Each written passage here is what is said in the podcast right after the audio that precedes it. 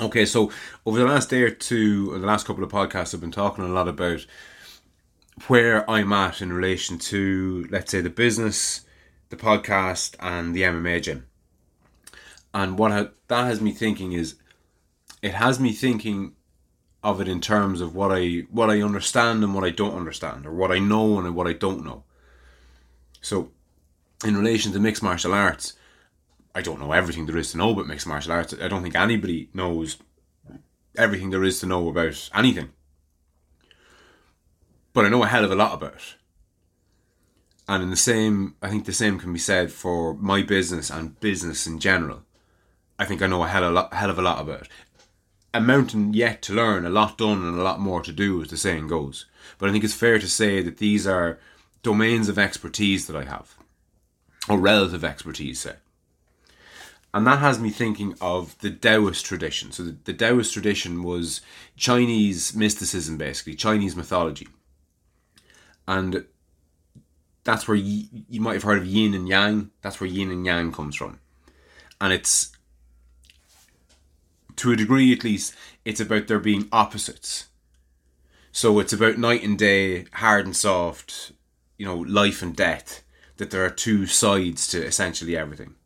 Now, it's not entirely dualistic, but there's a, a large component part of it.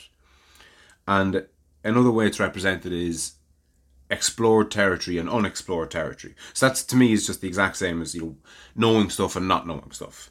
You you're deemed to be in explored territory. So I'm in explored territory when I'm working on my business. For the most part. And I'm on I'm in explored territory when I'm working on this podcast because it's a domain that I have a relative amount of expertise in. So there's explored territory and unexplored territory, what you know and what you don't know. Now this can be conceptualized as order and chaos. So order is basically what you know and chaos is what you don't know.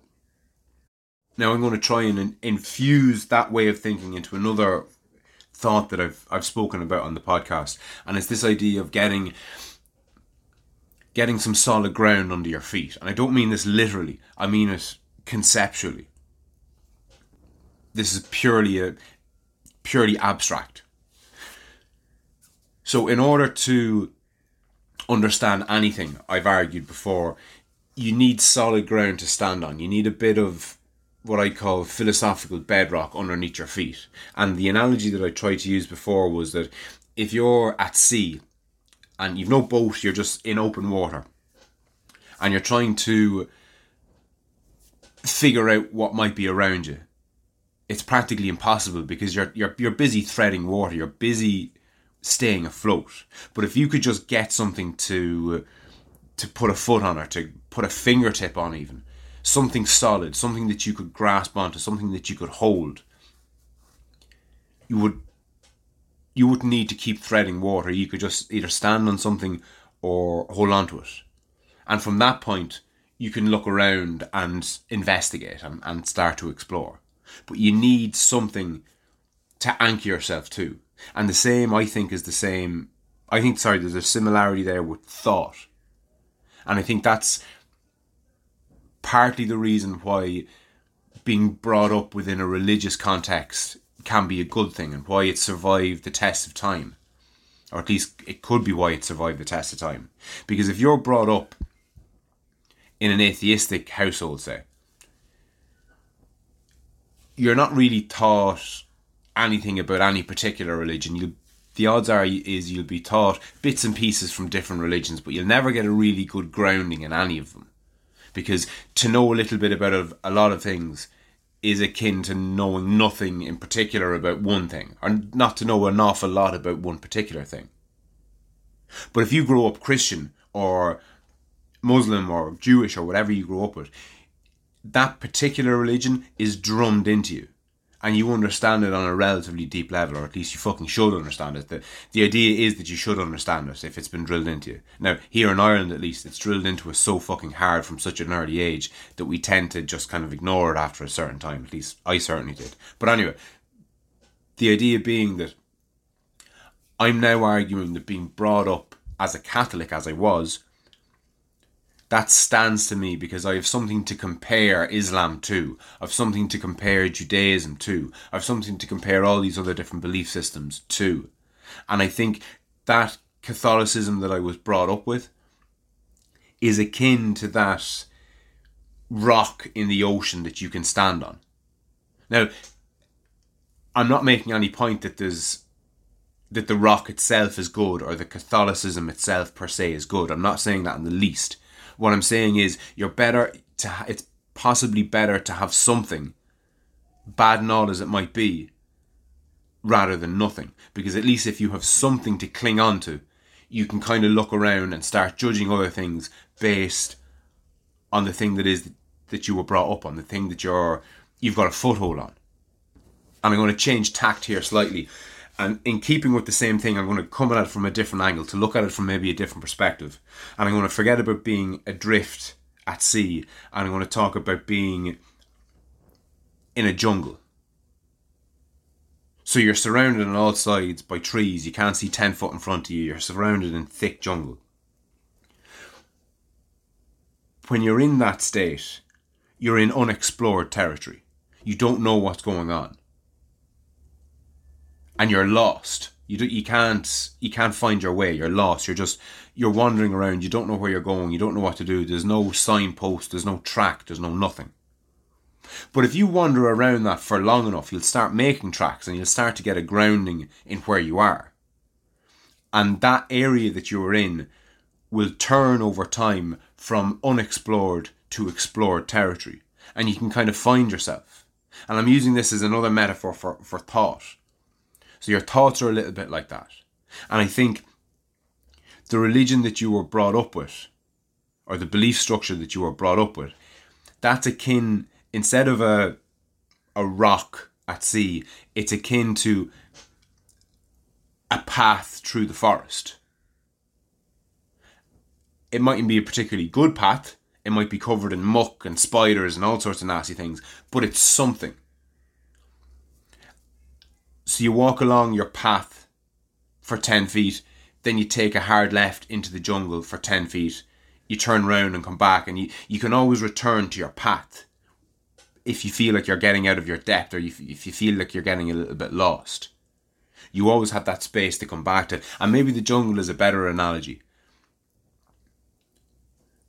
Because the more you deviate from your path, the higher the odds are of you getting lost but the higher the odds are of you actually finding something of value in the thick of the jungle. It's better in some sense on another level because the path could be meandering through the jungle. Whereas the, the rock at sea, it's just it's just one spot. Now this one spot isn't without its uses. It gives you it gives you an opportunity to to get your bearings to kind of to to have a look around you to see to see what your to see what the alternatives are. And the same then for the path the path mightn't lead you anywhere good and it might only lead in one direction. And if everybody's on the same path these are all going to the same place. So you'll you'll end up with the same thoughts basically. But at least you get a chance to jump on and off the path as you so as you see fit. And I think to a certain degree, at least in my own life, I jumped off that path fucking years ago. But what happened to me was I got lost in the jungle. And I couldn't find my way back. And I've found myself in unexplored territory and very much by myself. And that didn't work out very well for me at all but I would credit all the people on my list of influencers as having essentially guided me back. Not to the not to that path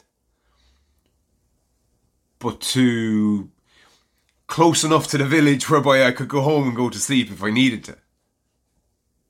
Somewhat within range of safety. That's where they've brought me back to. They've grounded me. They've given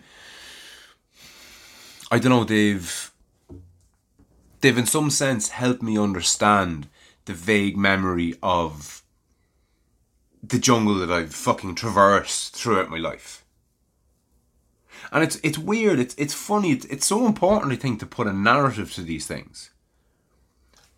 So instead of me trying to explain how this happened to me and that happened to me and that happened to me, like there's, there's a narrative to that. There's, but there's a difference between a timeline and a narrative. So when I've tried to understand my life, like in hindsight, it helps to put a timeline to it, but only as a first step. So you want to write out a list of things. So, you know, starting with being born and ending with this moment right here and now. There's utility, I think, in plotting when you met your wife or when you met your first girlfriend, when you started your first job, when you finished school, when you won that fight or that tennis game or painted your first picture or won that award or got your degree or went to college or whatever it is that you did, it's it there's utility in having a timeline of those events written down in front of you so you can kind of see where you were and where you are now and you can kind of see your journey in a timeline. There's utility in that. But there's also utility in putting a narrative to it. So putting it a, a timeline, I don't think is a narrative. It's a, maybe it's a type of narrative. But what a narrative would be in, in the context of your life would be what I just tried to outline there about me walking through the path and getting lost in the jungle. That's an actual narrative. That's a story. And I think it's important that your your stories are anchored, your personal stories of your own life are anchored in timelines, and your timelines are anchored in narratives. They're not anchored in stories. Because the timeline is all ego. Your soul doesn't wear a watch. So the timeline is all it's pure thought. So having a diary of words explaining your life is great for your mind, but it's useless to your soul. In order for your soul to understand it, you need to create a story. You need to create some sort of a drama, some sort of a caricature of your experience. Like I kind of strive to do there with the idea of walking through a, a pathway in a jungle. The pathway is the belief system that I was, that was either imposed on me or gifted to me, whatever way you want to phrase it. And that's what people have to navigate the jungle. The jungle basically being not their life, but their environment. Your life is the path that you work out in your environment. And just thinking out loud, I wonder is a better analogy for philosophical bedrock, which would be in part at least conceptualized as a, a, tiny little rocky island at sea, something that you can anchor yourself to, something that you can cling on to, and from there use it as a vantage point to look around you and start exploring. I wonder is a better version of that, instead of it being philosophical bedrock, to use the kind of track through the jungle analogy and to, and to tweak it slightly. I wonder is there utility in framing it as though it's a philosophical runway, it's a, or a philosophical launch pad. You know, the idea that where you're going starts with a with a takeoff, with an initial trajectory. And what I like about that is there's an element of it, it takes into consideration momentum because your life your life has a has a momentum. Your life has is it inertia? Back in two seconds. And I'm back in the room. Yeah, no, it is. It's it's inertia. But so there's two definitions of inertia here. I have the first one being a tendency to do nothing or to remain unchanged the bureaucratic inertia of the various tiers of government. But I was thinking of it more in the lines of the the physics definition, which is, quote, a property of matter by which it continues its existing state of rest or uniform motion in a straight line unless that state is changed by an external force, or the power required to overcome friction and the inertia of the moving parts. So, just to gloss over inertia really quickly because there's a, a, certain your life I'm, I'm making the claim i think that your life has a certain inertia. So to give you a better understanding of what i mean by inertia when you're driving along in your car at 100 kilometers an hour and your car hits an immovable object let's say it's a i don't know a, a fucking tree or a, a concrete wall or something you hit it and before you hit it let's just get this out of the way. The wall's not going fucking anywhere. Okay, it's going to stop your car dead. The reason you wear a seatbelt is because your body has inertia. Your car has come to a stop as it slams into the wall as it slams into the immovable object at 100 kilometers an hour, your car is immediately stopped. But you're not attached to your car, you're only sitting on it. And that's why you wear a seatbelt. Because without a seatbelt, you go flying through your fucking windscreen. Because your body has inertia. Your body is moving at 100 kilometers an hour and your body doesn't hit the wall. So the car stops, you continue traveling at 100 kilometers an hour, and that's what shoots you through the windscreen. But your life, your life has a certain inertia.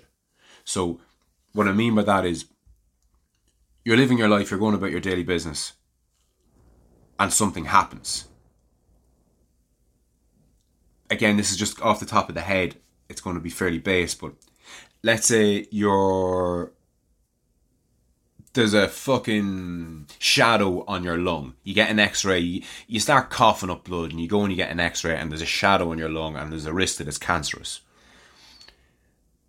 You're told to stop smoking immediately. But there's an inertia, like there's there's there's an element of you that just kind of keeps on going regardless. The news is like the concrete wall. It's like that immovable object So the news kind of stops you dead, but there's an element of you that keeps on going, and that's the urge to keep fucking smoking.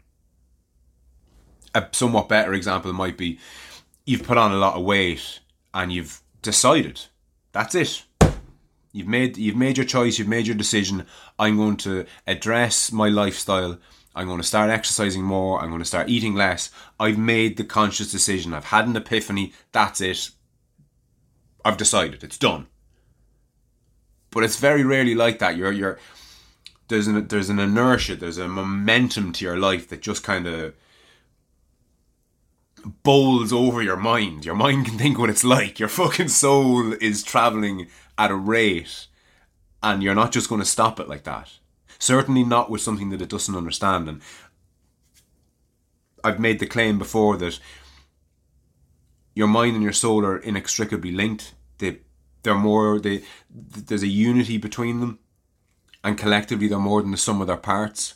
But that doesn't mean that one understands the other and i don't think they do. I don't think there's nearly as much cross communication as people might like to think. I think our souls are somewhat separate entities to us and our minds are somewhat separate entities to us.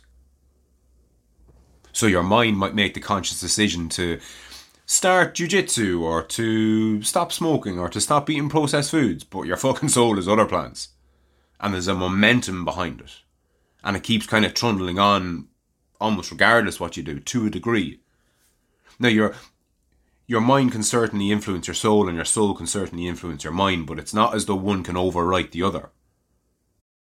So that's what's been rattling around my head for the last couple of hours, just in case you were wondering. And on that note, I'll chat to you soon.